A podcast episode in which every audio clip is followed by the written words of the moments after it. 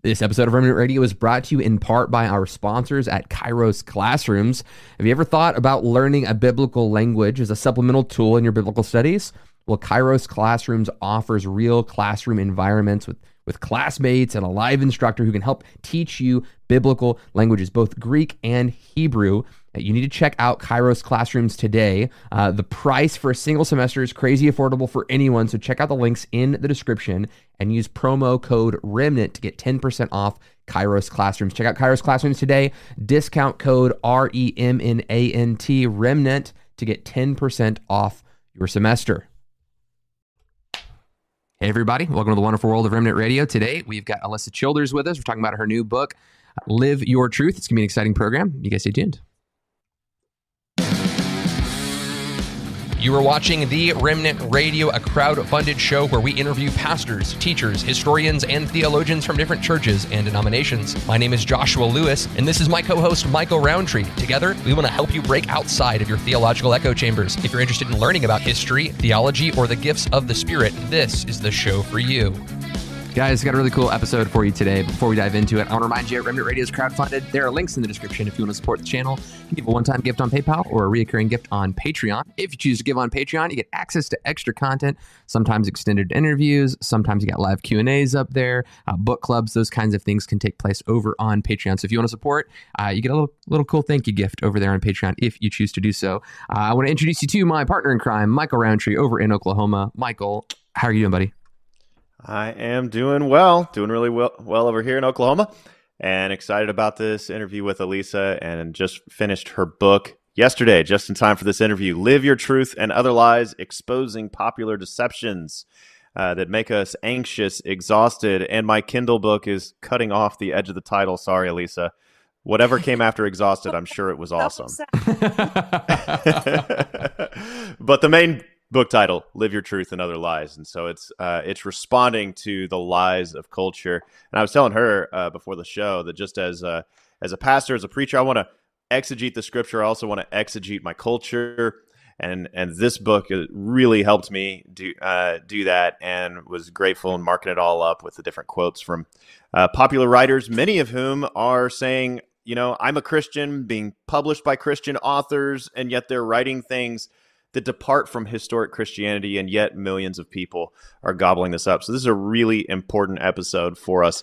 Alisa, it's a, uh, a joy, privilege to have you on the show. Uh, for those who are unfamiliar with you and your ministry, maybe you could just tell us a little bit about yourself and how people can be connected with you.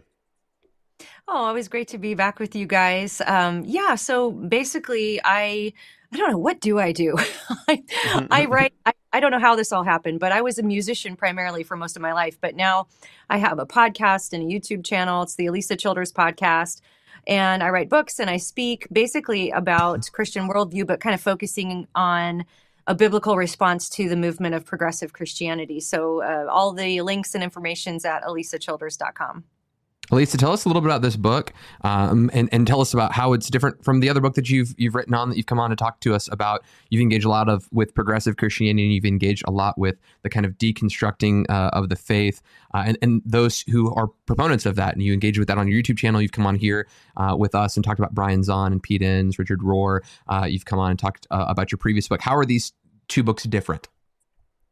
So the first book, Another Gospel, is really what I think I would call a theological memoir. So it's a, the story of me walking through a faith crisis that was facilitated in a, a, church that would eventually go on to uh, identify itself as a progressive Christian community. So it was really progressive Christianity that facilitated a faith crisis that I had. And so in that book, we're sort of walking through that journey, looking at the questions I asked, where I looked for answers, and then along the way, interacting with the claims of progressive Christianity as they emerge through the authors that lead the movement and their podcasts and blogs and that sort of thing.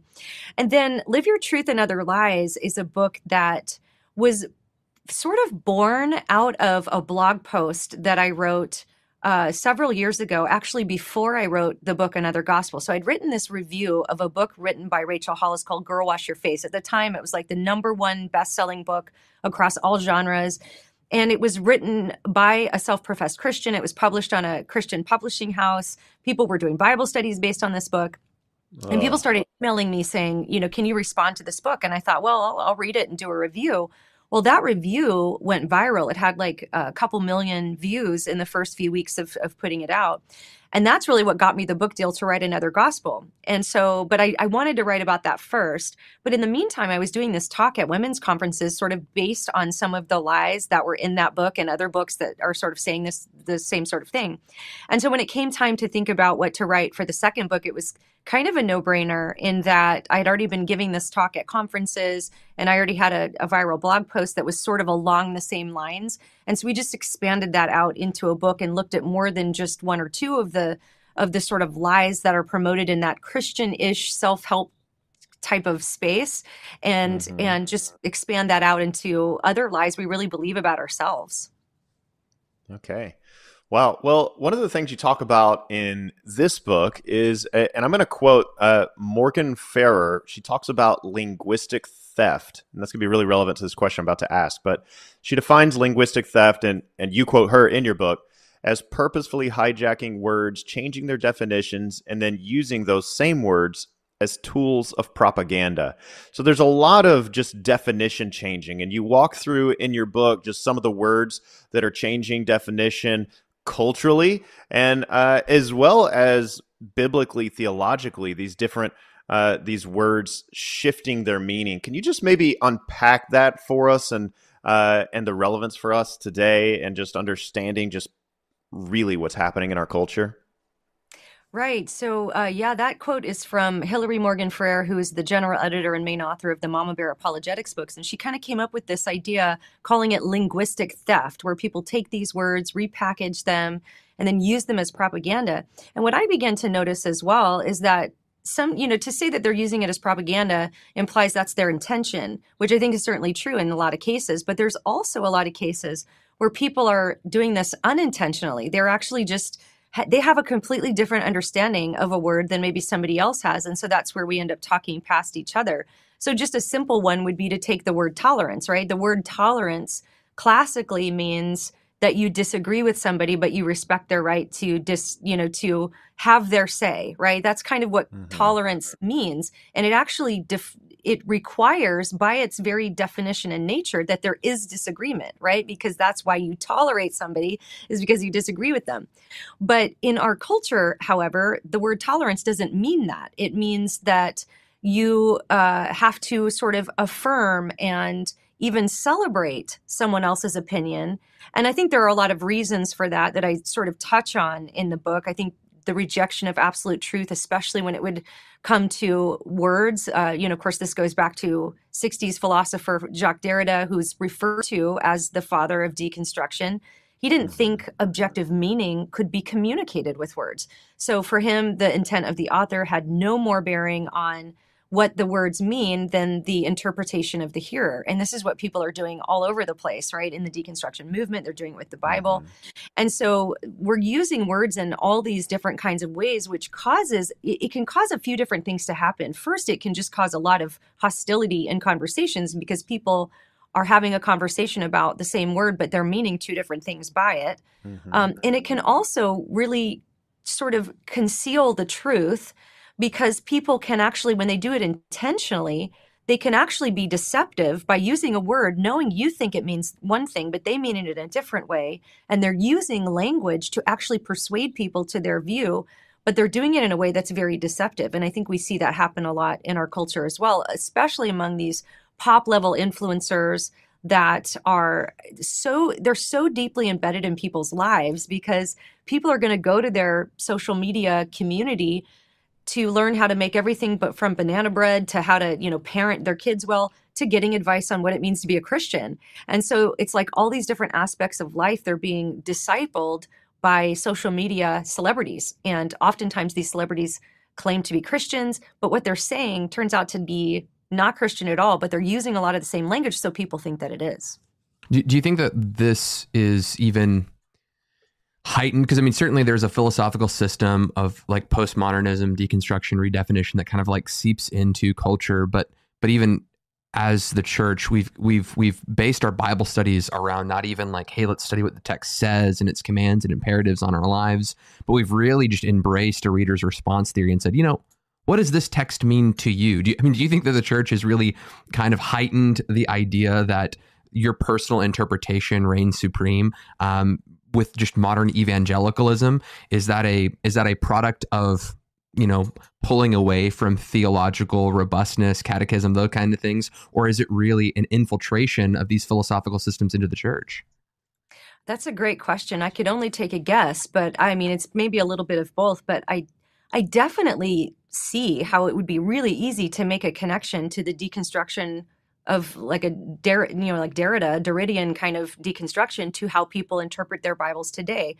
Uh, for example, in progressive Christianity, in a lot of these pop level social media influencers who claim to be Christians, they will just accept lots of different interpretations as valid. Like, well, that's just your interpretation. That's yours. Here's mine. And I think what, and, and this kind of shocks people sometimes when I go and speak, I'll say, there's only one correct interpretation of every single right. Bible verse. Yeah. And people don't realize that. They're actually, even in the church, they're shocked by that. Now, I, I am always clear to say I don't claim to know what each and every single one of them are. I am probably right, right. wrong about a few, for sure. I'm definitely wrong about a few. But the goal of Christians should be to try to understand the intent of the author first.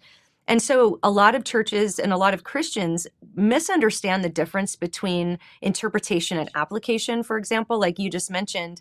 They're going immediately to application, but also they're giving it a little postmodern spin, probably unintentionally, by saying, What does this mean to me? What, what would be a better approach is to first say, first of all, what is actually just being said? Then you interpret what does this mean? What did it mean to the original? Then you can maybe think about how that might apply to you because there can be lots of different applications, but there aren't going to be different meanings. And so I do think that there's this unintentional influence from postmodernism, and especially through that vein of Derrida and others like Foucault and some that were just rejecting the objective truth of reality or that this can be known or communicated in any meaningful sense to where we're sort of just left well, with, well, if nobody can actually know it, then I'm just going to try to understand it the best I can according to you know what works for me or what seems to give my life more peace or what uh, makes me feel good when i'm reading it. And um, that's a really dangerous way to interpret the bible because then we're just going to end up with a god created in our own image rather than us having to surrender our you know presuppositions and opinions and preferences to scripture. Those are two radically different approaches.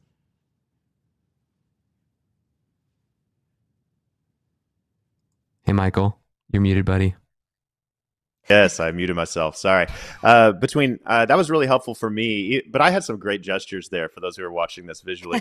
uh, uh, between just postmodernism and the deconstruction movement, and just seeing that linkage of connection of linguistic theft where some are redefining words such as tolerance and love and hate and bigot and justice and oppression and trauma and so on. I mean, have you ever noticed how like trauma mm-hmm. is now like I I ran into a I, or I, I ran into I, I don't know had a bad encounter with somebody today at work or something. Uh, anyway, but we we redefine these words. But you see the same thing with, and you talk about this in your book with resurrection and incarnation and inspiration and these words, they'll use Christian words, pull Christians in, and then completely change the meanings. This is just a, a real deception to watch out for.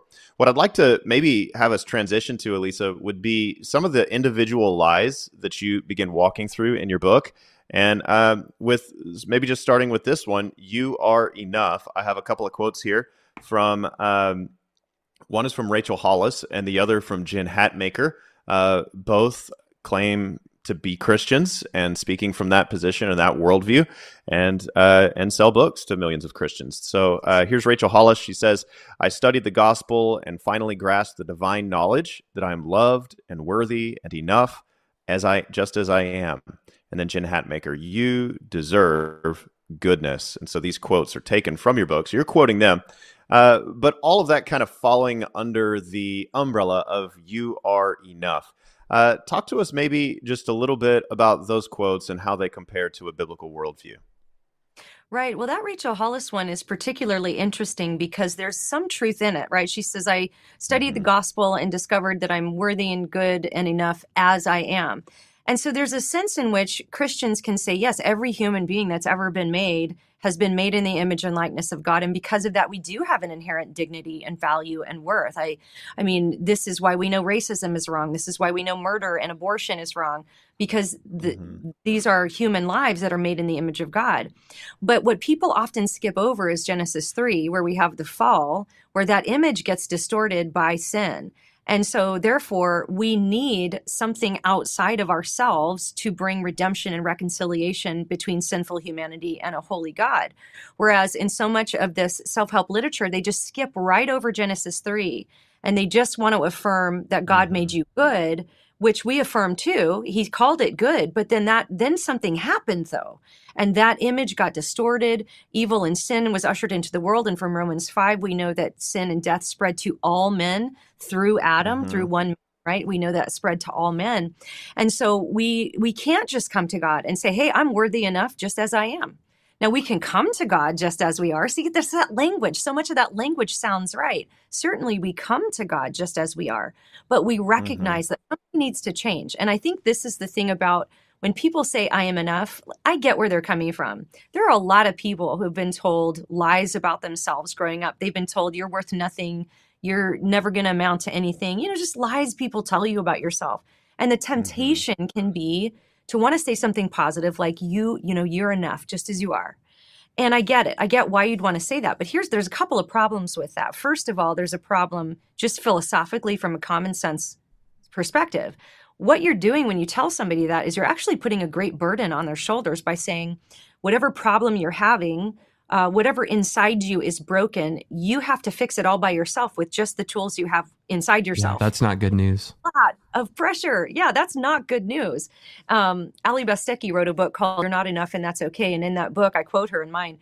She says, the self can't both be the problem and the solution, right? If you've got these problems that are coming out of your own insecurities and your own fallenness, you can't fix that by yourself. So we're kind of, you know, we're, we're putting a burden on people. But then there's a spiritual problem with that too and that's that while the world would tell you that you're enough, you know, you have everything you need inside of yourself, there's nothing outside of you that you need to make you whole or healed or complete or whatever it might be. The Bible actually says that there is something outside of you that you actually don't just you you know want to be made whole, but you actually need it for your eternal, you know, destination, right? The, so this has eternal consequences that we come to Christ knowing that we are not enough. And if you just substitute the word enough for the word righteous, right? So Jesus lived a perfectly sinless life, accomplished that righteousness. And then the Bible talks about when we're in Christ, his righteousness gets imputed onto us. So, what I like to say mm-hmm. about the I am enough thing is you're not enough, but Jesus is enough. And that's good news because when you're in Amen. Christ, enoughness gets put on you so that when God the Father looks at you, he doesn't see um, all the sin and all that. He sees the righteousness or the enoughness that Jesus accomplished. Um, but the thing is, though, is this is only going to be good news if we know that we need it, if we know that we're sinners. And I think that is the number one message that's being pumped at us through our social media platforms, through our streaming platforms, is this message of you're perfect just as you are you're enough all by yourself. You just need to dig down inside yourself and find the liquid gold inside of there. That's Glennon Doyle's way of putting it. Uh, but we know biblically this is not true. We actually need something outside of ourselves. We need Jesus. And, and that's good news if you know you need it. But if you don't think you need it, then it's sort of a burden because you're like, well, I don't want to follow this Jesus guy. I want to do things my way. Mm-hmm. Yeah, that's and that's that. why it's so important to have that law gospel distinction of this is the command, this is the requirement that is to inherit eternal life also you're never going to make that. Uh, but over here, you have this good news of this guy who did, and there needs to be a substitutionary work that takes place where Christ's record is given to us and our record is is given to Him. Um, so that that it's intrinsic within the Christian message. But but again, I think what you're touching on is you're touching on these half truths, and they're they are half truths in such a way that they become anti truths right? Because they keep you stuck into a system. Uh, if, if you have the law that says, hey, this is the, the standard that will inherit eternal life, um, and you have to meet this standard, that standard in the Christian worldview is absolutely so high it is unattainable by fallen man, right? It just can't be done. And and then to dumb it down to the point where it says, "Hey, you're enough to meet this standard." It requires them never to look outside of themselves for salvation. They don't have to go extra nos and find the righteousness that exists outside of them. So uh, law gospel distinction is extremely extremely important you know we're talking through some of these kind of like cultural one liners michael just mentioned you are enough what about this one love is love this is one that gets thrown around certainly in the media quite a bit you want to you want to take a stab at love is love Sure. Yeah. So I think the way I word this in the book is um, I can't remember now. Love has no buts or something like that, because this is the cultural definition of love, right? And it's very mm-hmm. similar to the cultural definition of tolerance, which would say you know, you have to celebrate and affirm someone else's opinion. Well, with love, the cultural definition, you have to celebrate and affirm everything about that person. You have to celebrate their ideas, their behaviors, what they think is right and wrong. And it, and if you don't, you're not loving. And so, what I think a lot of people need to understand is that where our culture is coming from they really do understand these definitions this way. But biblically, of course, we know God is love. It's one of his attributes. And then, you know, of course, Paul fleshes this out for us in the famous 1 Corinthians 13 passage. Love is patient, love is kind. Is This is how love looks when you're practicing love. But he goes on to say, love cannot rejoice in wrongdoing. So that assumes a few things in there. A, a that wrong, you know, what is right and wrong exists and can be known, right? And we can't rejoice in it and still call it love. And then he goes on to say, love rejoices in the truth. So love and truth are really mm-hmm. inseparable biblically. And so I, I, brought up the example in the book of uh, in Glennon Doyle's book Untamed, where her story is essentially that she left her husband. Now he had been unfaithful, and she'd written books about that, but they were trying to you know patch things up. But then she ends up falling in love with a woman in the middle of that, and then decides to leave her husband and marry the woman. And you know they they're uh, they have a podcast now. It's just you know it's this whole big deal. Um, but she came from a more conservative sort of church environment, and somebody had written her a letter and said, "Hey, I see your love for Abby, and I it looks good to me, but I don't know how to reconcile that with my Christianity. It makes me feel like I have to choose between my religion and my friend." And what was so interesting is that the letter that Glennon wrote back to her, she actually said, "Thank you for being intellectually honest. That's exactly what you have to do." You, if you, she said, if you don't uh, affirm me, you don't love me. If you don't vote in a way that makes my family have, you know, all the right. things we want to have, then you don't love me. So thank you for being honest. You do have to choose between your religion and loving me. Now, what's so fascinating about that, and I talk about this in the book, is that she's basically saying that her definition of love only goes one way because she certainly expects her friend to change what she thinks about things. She's not accepting her uh, the way she lives or wants to believe. And so she's doing this absolute bait and switch where she's saying, Yes, you do not love me if you don't fully affirm me, but she's not fully affirming her friends' opinions. And so it's really bizarre how these things really only go one way. But that's right. really what that, and that's the thing too about something like Love is Love. We talk about, you know, those signs that started to pop up on lawns in 2020 of, you know, uh, love is love, science is real, or whatever they were. They they were several of them. We talk about them in the book. But love is love. These slogans don't mean just literally love is love. That's not what it means. Um, just like the term Black Lives Matter doesn't just mean that Black lives have value, right? Everybody affirm would hopefully everybody would affirm that, but there's or even Make America Great Everyone Again, right? Here that's, does, yeah, yeah. That's yeah. Make America Great Again is another you know phrase that there's there's ideologies behind these phrases. There's an ideology mm-hmm. behind the phrase "love is love," right? Um, and so it, it, doesn't mean it means affirming a, a cultural sexual ethic. That's what that phrase in its context actually means. But they're using language, right? They're just saying this is what we're defining as love. And so, what Christian doesn't want to affirm love, right? We want to affirm love. We want to be loving but we have to understand that people are they're just radically redefining these words right well but one thing i like about what you said Alisa was that you appealed to the scripture and external authority.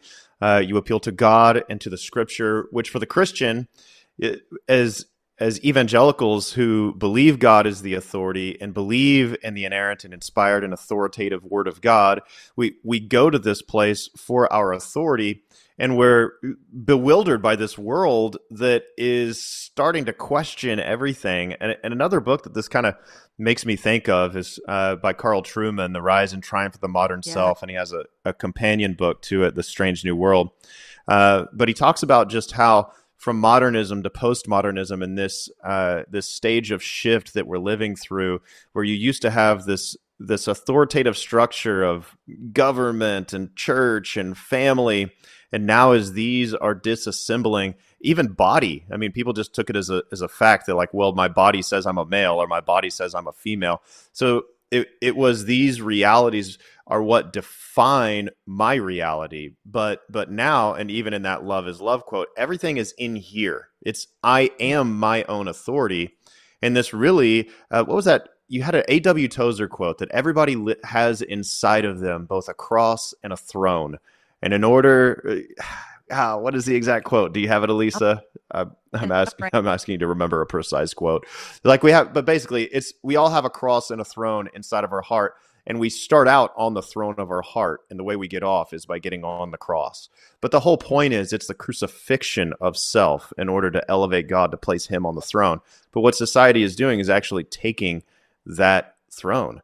Um, why don't we hop into another one here? Uh, and this one's about authenticity. And Brene Brown has been extremely popular. Uh, she says she comes from a Christian background. If I remember from your book, it was Episcopal, uh, is a church that she either belonged or belongs to. And uh, if I remember right, she got famous from that TED talk that she did on shame and mm-hmm. intimacy and vulnerability. Uh, but here's her quote.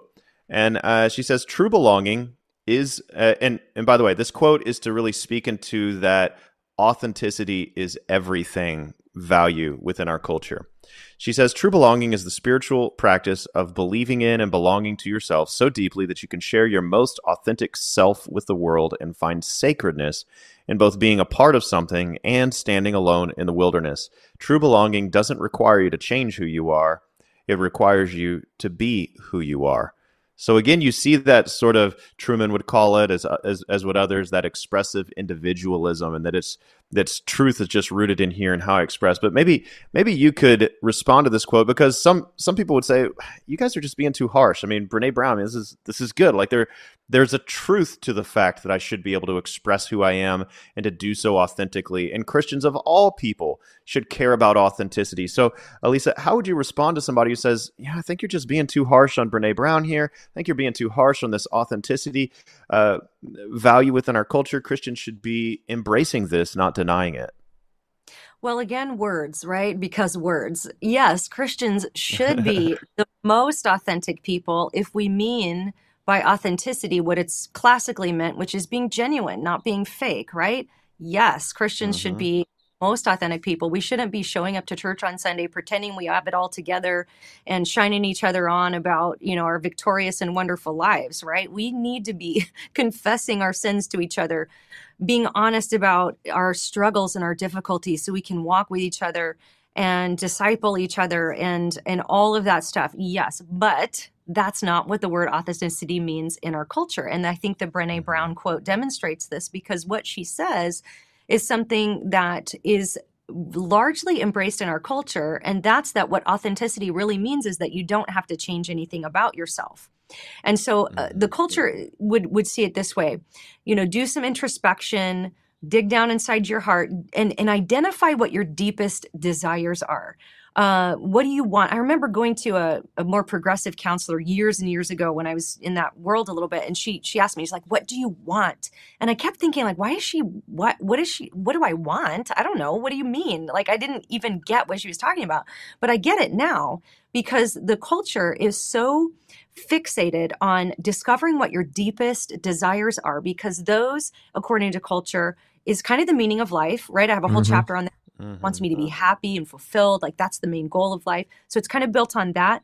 But also, it's built on the idea that humans are inherently good, right? You are enough. You're perfect just as you are. There's nothing inside you that needs to change. Therefore, to be authentic, what you need to do is identify your deepest desires, name them, proclaim them, make them your actual identity, and then expect everybody else to affirm and proclaim that about you too. Now, that sounds good and it would work if what you were going to find in there was inherently good, right? If the Bible got mm-hmm. that wrong and humans were inherently good, then you would want to just live out your most true, authentic self. But I was on a radio show the other day with Janet Parshall. I don't know if you guys are familiar with her. And she said the greatest line that I wish I would have thought of and put in the book. But she said, Lord, save me from my true, authentic self. And I was like, hmm. that's it right there, right? So the Christian story is kind of the opposite. According to the Bible and Christianity, when you do some deep soul searching and you maybe are able to identify what your deepest longings and desires are, many of those are actually going to contradict what is actually objectively morally good. And so, mm-hmm. therefore, the Bible talks about repentance, right? We actually have to change those things. We have to turn from those things, put off the old man, die to ourselves, deny our deepest desires. Jesus said, If anyone wishes to follow after me, let him deny himself, pick up his cross, and follow me. So, according to Christianity, those deepest desires are probably going to be disordered and they need to be ordered correctly and surrendered to the, to God. And that's when we trust Christ, the Holy Spirit indwells us. We go on that road of sanctification. So, really, it's holiness should be the main point for Christians, not necessarily the cultural definition of authenticity. The, the best way to be authentic, to be real, is to be real about what's wrong with you and mm-hmm. what needs fixed and changed and then go on that process of sanctification where we're made more and more into the image and likeness of Jesus every day and but but it's just like two completely different worldviews and approaches to one simple word authenticity which sounds good that's the thing too about all these words is they sound so positive and and they've turned a lot of the culture has turned a lot of really negative things into positive things in the book we talk and this is probably more about the linguistic theft stuff but even think about the abortion issue, right? It used to be even mm-hmm. called pro choice. And it was like, I'm for somebody's right to choose, which is turning it into a positive. But also, they take it a step further and make it a justice issue, right? This is mm-hmm. Um, reproductive justice, right? If a woman finds herself pregnant, you know that's going to be a different outcome than than a man who impregnated somebody who that's not really going to affect his daily life that much. So she should have the same right as him for it not to affect her daily life. Therefore she has the right it's a justice issue for her to be able to abort her baby. And it's all this linguistic theft language thing that makes it mm-hmm. sound who wouldn't want to be for reproductive justice? That sounds good but it just means yeah. a woman's right to abort her child. It doesn't actually mean what it sounds like. Like, where's the reproductive justice for the baby in the womb, right? Right, mm-hmm. right, right, right. Uh, and that's, you know, th- this this conversation is reminding me so much of. Uh, um, is it, is it Nietzsche's uh, The Madman? You know, runs into the city. It, the light is on. Everyone can see the sun's up, but he's got a lantern and he's like, "We've killed God. We've killed God." And, and everyone's, or you know, you know, laughing, uh, or God is dead, right? Where is he? Where is he? He comes in asking for where God is, and people are asking, well, did he go on vacation? Did he go on a far land? And he goes, no, he's dead. We've killed him. You can you can smell the decompo- decomposing flesh. But he makes this quote in there that I'll, I'll butcher. I'll get close to it. But he says something to the effect of, we have to become God to be worthy of it. He talks about like trying to wash away the blood with, you know, uh, uh, sponges. Like how can we how can we you know soak up the ocean? We have to become God to be worthy of it. And the culture that we're seeing right now is like I've got to be true to my authentic self, and everyone's has to be true to their authentic self. And you have to vote in agreement with someone else's like like if I want everyone to vote the way that I, that will help me right then uh, and if they're not doing that then they don't love me and every person is interpreting reality through that lens, we're all going to be at war with each other. We're going to create a pantheon of gods just trying to slay one another because we are the center of the universe. We are the standard of love. We're determining what love looks like by our own personal, and, and people don't understand this causes um, absolute destruction with objectivity. Society as a, as a whole will completely collapse because everyone is self centered. And I, am curious, Alyssa, uh, Alisa, sorry, I keep slipping with your name, Alisa. Mm-hmm. Can you tell me, like, do you do you have hope for like the West and the way that we're kind of slipping into complete subjectivism? Like, does it get better, um, or is it just going to get worse progressively? I don't know. That's a really good question. I, I I've thought about that question a lot. Part of me wants to hope that the up and coming generation is going to see how insane this all is and how chaotic culture is and just be like totally rebel against that. I'm already seeing seeds of that when I go and speak at high schools where you know this Gen Z generation is very interesting in that they're very engaged with these questions. They don't have a lot of the baggage that maybe we might have approaching some of these questions. And so I, I sort of that kind of gives me hope. Um, but at the same time, I mean, I don't know because you have the French Revolution. You see where some of these ideas led to complete bloodshed throughout history. And are we heading that way? Gosh, I hope not. I, I pray that we're not, but we possibly are. We've we've seen in history how these ideas play out. And that's a scary thought for a culture that seems hell bent on ignoring the historical outcomes of some of these ideas. Um, so I don't know. I guess time will tell. I like to to think and pray in a hopeful way that this whole deconstruction phenomenon, that all of this um, absolute insanity in, in approaching categories of what humans are and all these types of different things. I like to have hope that that's going to be a real fertile seedbed for uh, revival. I'm praying for that. I, I, think that we've seen God also do that throughout history. So it's mm-hmm. anyone's guess, um, mm-hmm. but hopeful about what I see coming up with uh, a lot of Gen Zers who are they're they're just really open to talking about these things. Whereas I think people at our generation, it's like we just we fight about it on social media, or we you know there's this weird i don't know they're just like they just talk about it and so hopefully mm-hmm. they'll rebel against all the craziness i don't know we'll see I mean, right. it's it's that that idea that these these things have actual consequences, right? Like objectivity. Yeah. When we have objectivity and we're like, hey, I don't want to listen to the moral law. I don't want to listen to the, uh, you know, what what is objectively good or true or beautiful. We we say things like truth is relative or your truth or beauty is in the eye of the beholder or that's good for you but it's not good for me and we just we get so um we so get disconnected from the consequences of that philosophy and if it lets me kind of live my life however i want for a season and everyone's living their life however they want for a season. I'm I'm with you. I hope that the next generation can just see the consequences of their actions and and that as they're gra- grasping for objectivity that the church has a foundation for these kinds of transcendental transcendentals of what's good, true, and beautiful. And again, I think people, if you, if you haven't started already, Elise's book is perfect for this because it really makes these things accessible and tangible for people who, who've never really gone, okay, objective truth is like it's going to be the new thing when evangelizing the lost um, because they don't even know that sin is sin anymore. Like there, there's no conceptual uh, you know registry in their mind that that there is an evil because they're calling good evil and evil good all the time. Uh, it's all group think sheeple. Uh, anyway uh, uh, michael I, I, heard that you had a question. Yeah. i'm just going on cultural uh, rants. well i mean i think even even in the question that you just asked Alisa josh it it makes me think of of the the next cultural so-called truth or value that uh, that we were going to address, which is you should put yourself first. And uh, Alisa, you quoted Glennon Doyle, and it was this. I actually just want to read this because this is this is unbelievable that someone would say this. It's mm-hmm. uh, it's her justification for divorce divorcing her husband uh, to marry a woman. And she says, Mothers have martyred themselves in children's names since the beginning of time. We've lived as if she who disappears the most loves the most. We have been conditioned to prove our love by slowly ceasing to exist. What a terrible burden for children to bear to know that they are the reason their mother stopped living. What a t- terrible burden for daughters to bear to know that if they choose to become mothers, this will be their fate too. Young suggested there is no greater burden on uh, on a child than the unlived life of a parent. I would never again settle for a relationship or life less beautiful than the one I'd want for my child. I divorced Craig because I am a mother and I have responsibilities.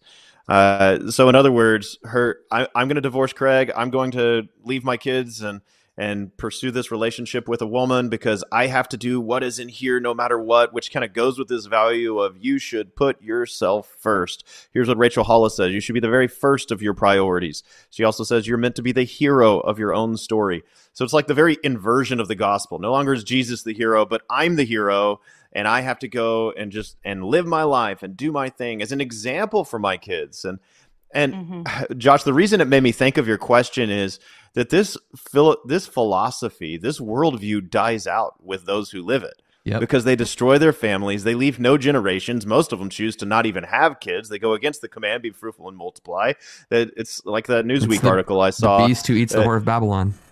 Yeah, there you go. So anyway, but but people are are making choices that is it, it's like killing their worldview. Whereas religious people, people who love Jesus, we're, we're out, we're living a lifestyle where we're actually trying to make disciples and be good people, and uh, and this actually multiplies through generations. But here here is what is just beyond me, Alisa, and, and maybe you can just speak into this. How is how is put yourself first even being marketed by Christian bookstores? I mean, how how is this even catching on with any Christian? How are, how are we falling for put yourself first?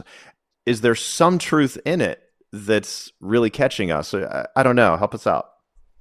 Well, okay, so I have so many thoughts right now.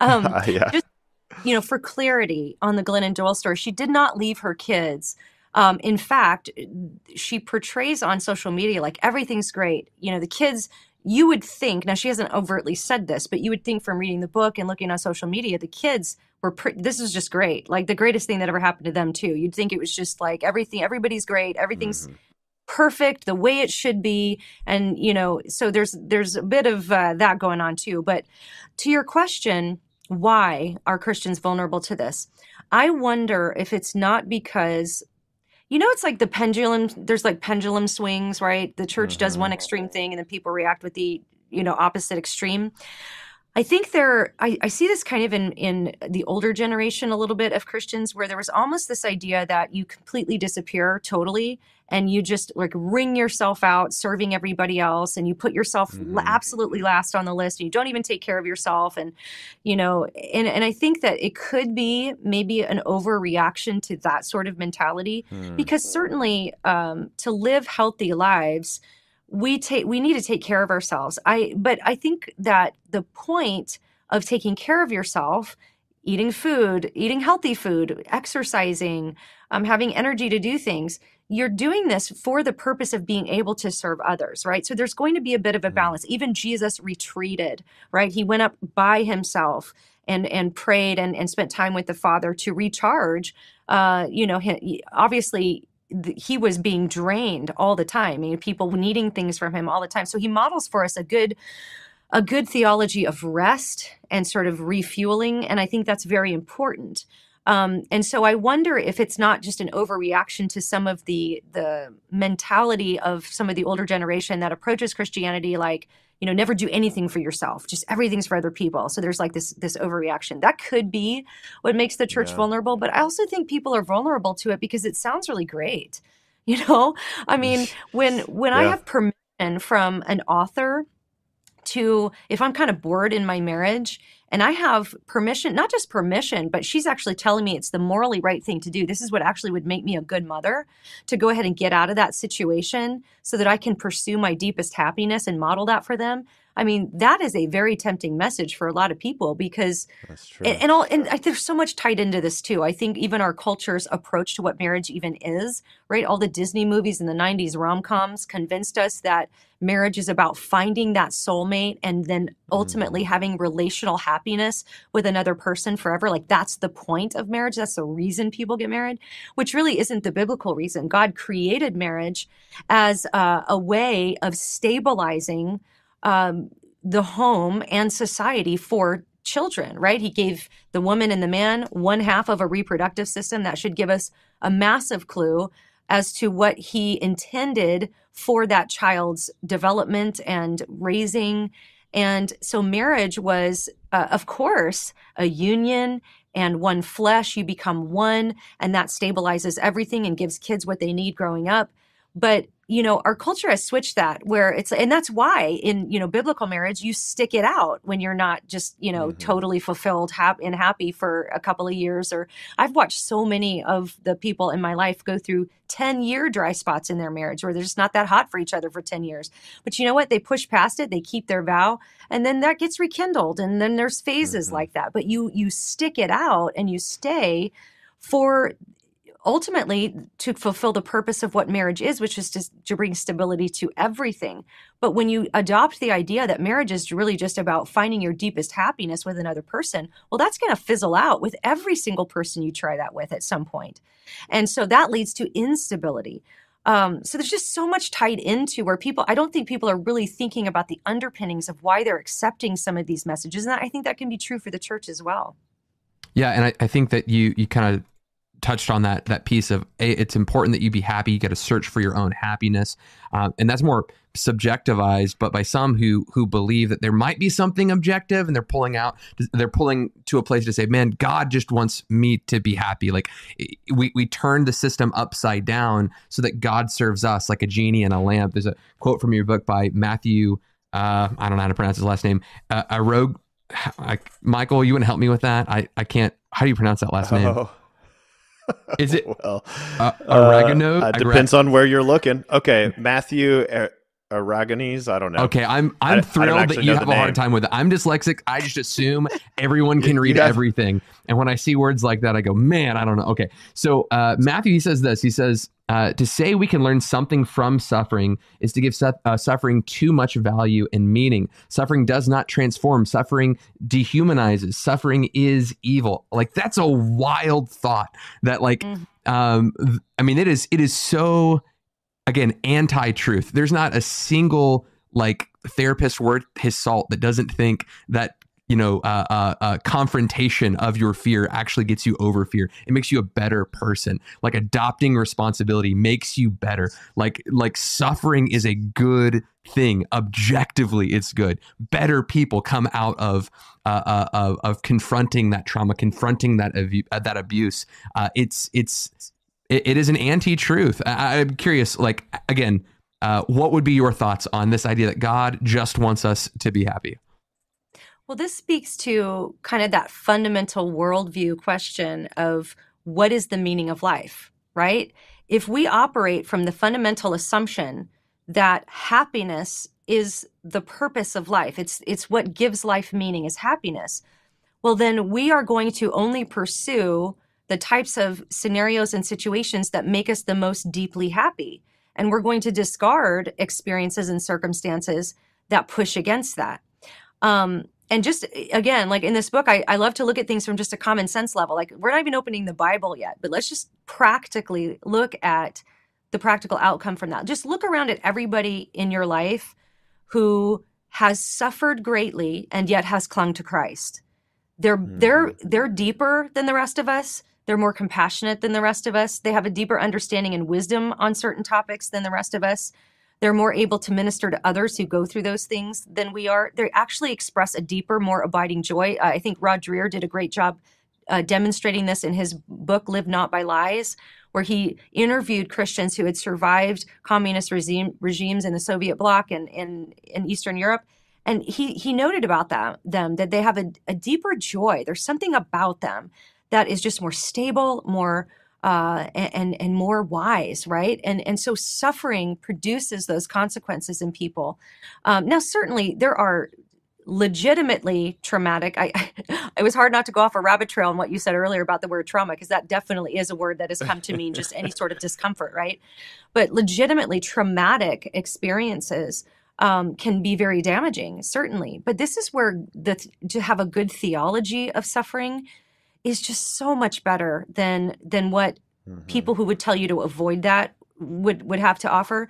Because what the bible teaches is that yeah i mean there is going to be trouble in this world. We are going to have experiences that legitimately traumatize us and might even cause damage emotionally. But here's the great news like that's not where our value lies. That's not even the point of life. That's not um you know and and when we go through those the promise I, I think about this more as i get older. God's promise that he's working all things together for good for those who love him and are called according to his purpose.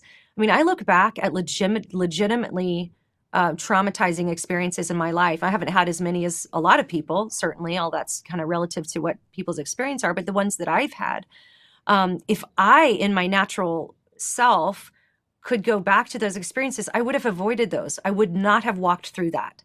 But yet, mm-hmm. God ter- has turned all of those for my good. Um, I'll just give you one quick example. So my son uh, is undiagnosed, but most likely on the spectrum, and he's he's okay with me talking about it. Um, but it we've had a lot of challenges, a lot of difficulties that at times just seemed impossible. But I remember back when I was in ZOEgirl, and people would kind of approach me and I would kind of judge people who had a different social understanding than I did. And I would kind of get jaded about it. But because of my experience with my son, I not only when I can tell somebody's got something a little bit maybe you know divergent about the way they approach social situations not only do i have compassion for that but it actually fills my heart with love for them because i know my son so well and i know that what his challenges have been and i know the struggles that he's had and it has filled me with compassion and love for others who might have similar struggles. People who other people who haven't had an experience like that might just sort of you know pass off as weird or this or that or something like that. But like i'm filled with god's heart for these people. But that's because of an experience of difficulty um, and, and even at times suffering that our family went through. Uh, and so i mean that's just a mild example.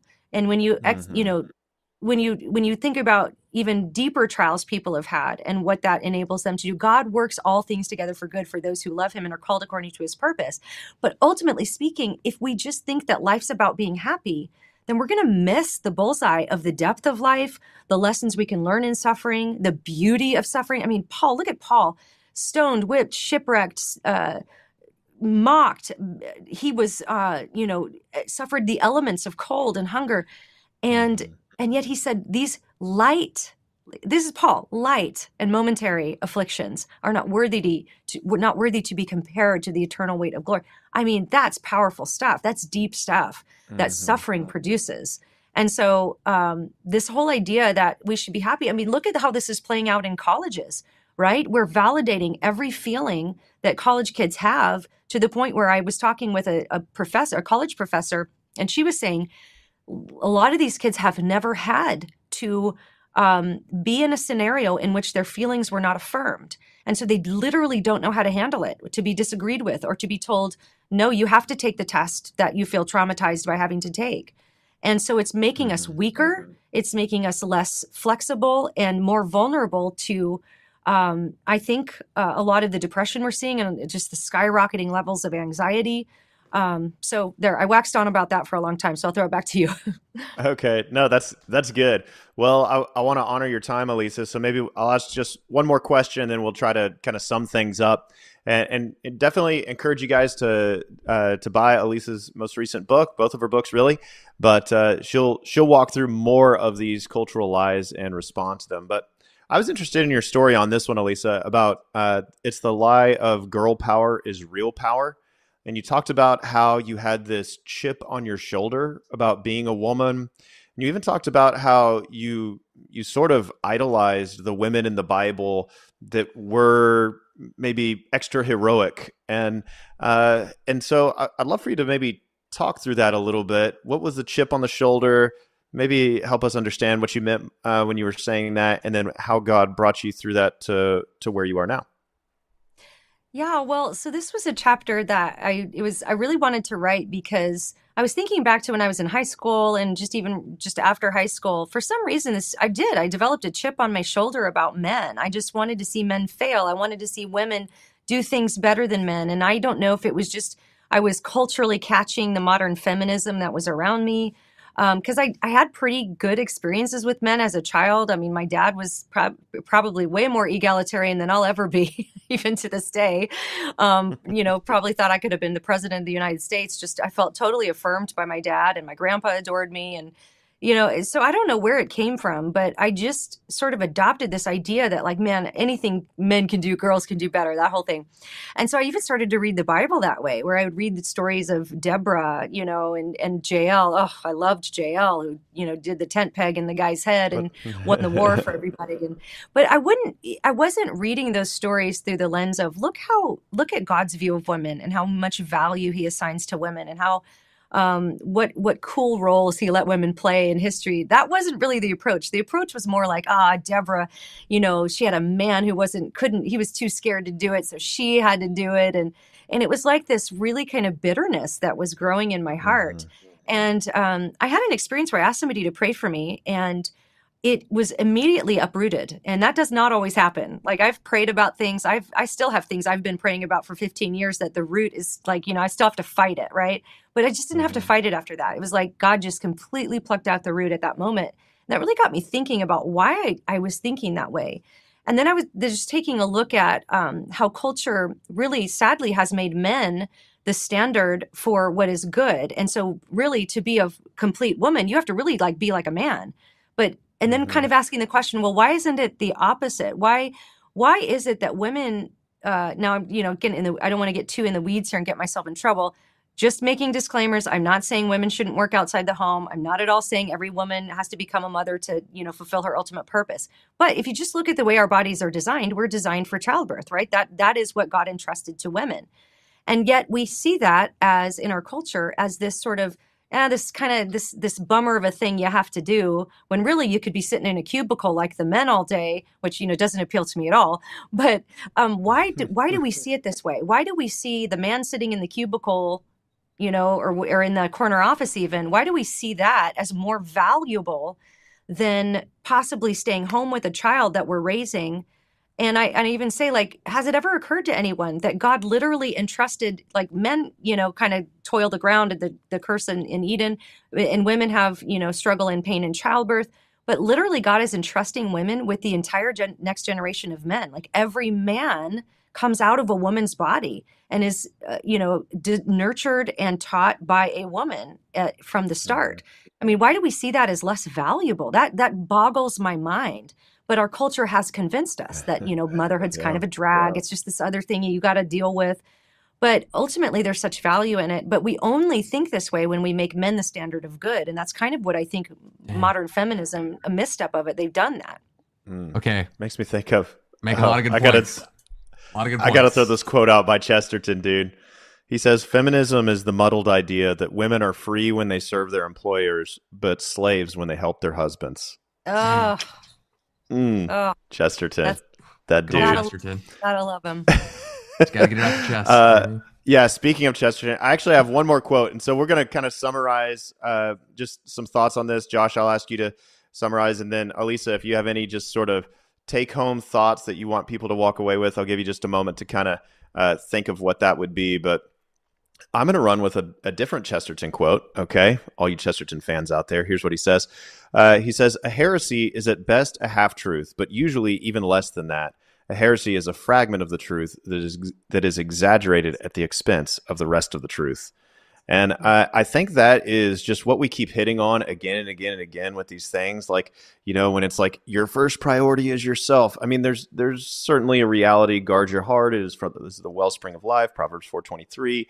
You know, there, there's certainly like Alisa talked about. You have to, you know, Jesus uh, withdrew at times. He refreshed himself, and, and the same principle holds to all of the truths that we talked to, or the or really lies that we talked about. That there is a little kernel of truth that is expanded to the nth degree at the expense of the rest of the truth. And so I think my exhortation to everybody would be we need to think critically. Just because someone is telling you what you want to hear doesn't mean that it's actually true. And be aware of what our culture is saying right now this extreme form of expressive individualism where truth is defined in here. It's what I want, it's my desires, not out there, not any sort of external authority, not even my own body can tell me who I am because I decide who I am. I'm the boss. All this kind of stuff. Guys, this is just a this is a cultural thing, and uh, and we are to be not conformed to the patterns of this world, but be transformed by the renewing of our mind uh, with Scripture, uh, the truth of Scripture. And so, I uh, want to encourage everybody to think critically, uh, but to do so without becoming a critic, where we just sit, sit around yeah, and just criticize good. everybody. But think critically without becoming a critic. I think would be my closing thought. Josh, yeah, what about you? I, I just say that I think that uh, though we can we can have conversations like this and find I think helpfully and rightfully have conversations like this and see areas where okay it doesn't make sense for us to think America is such an evil place and then really be super pro immigration because then you just want people to come into a country where the country is evil.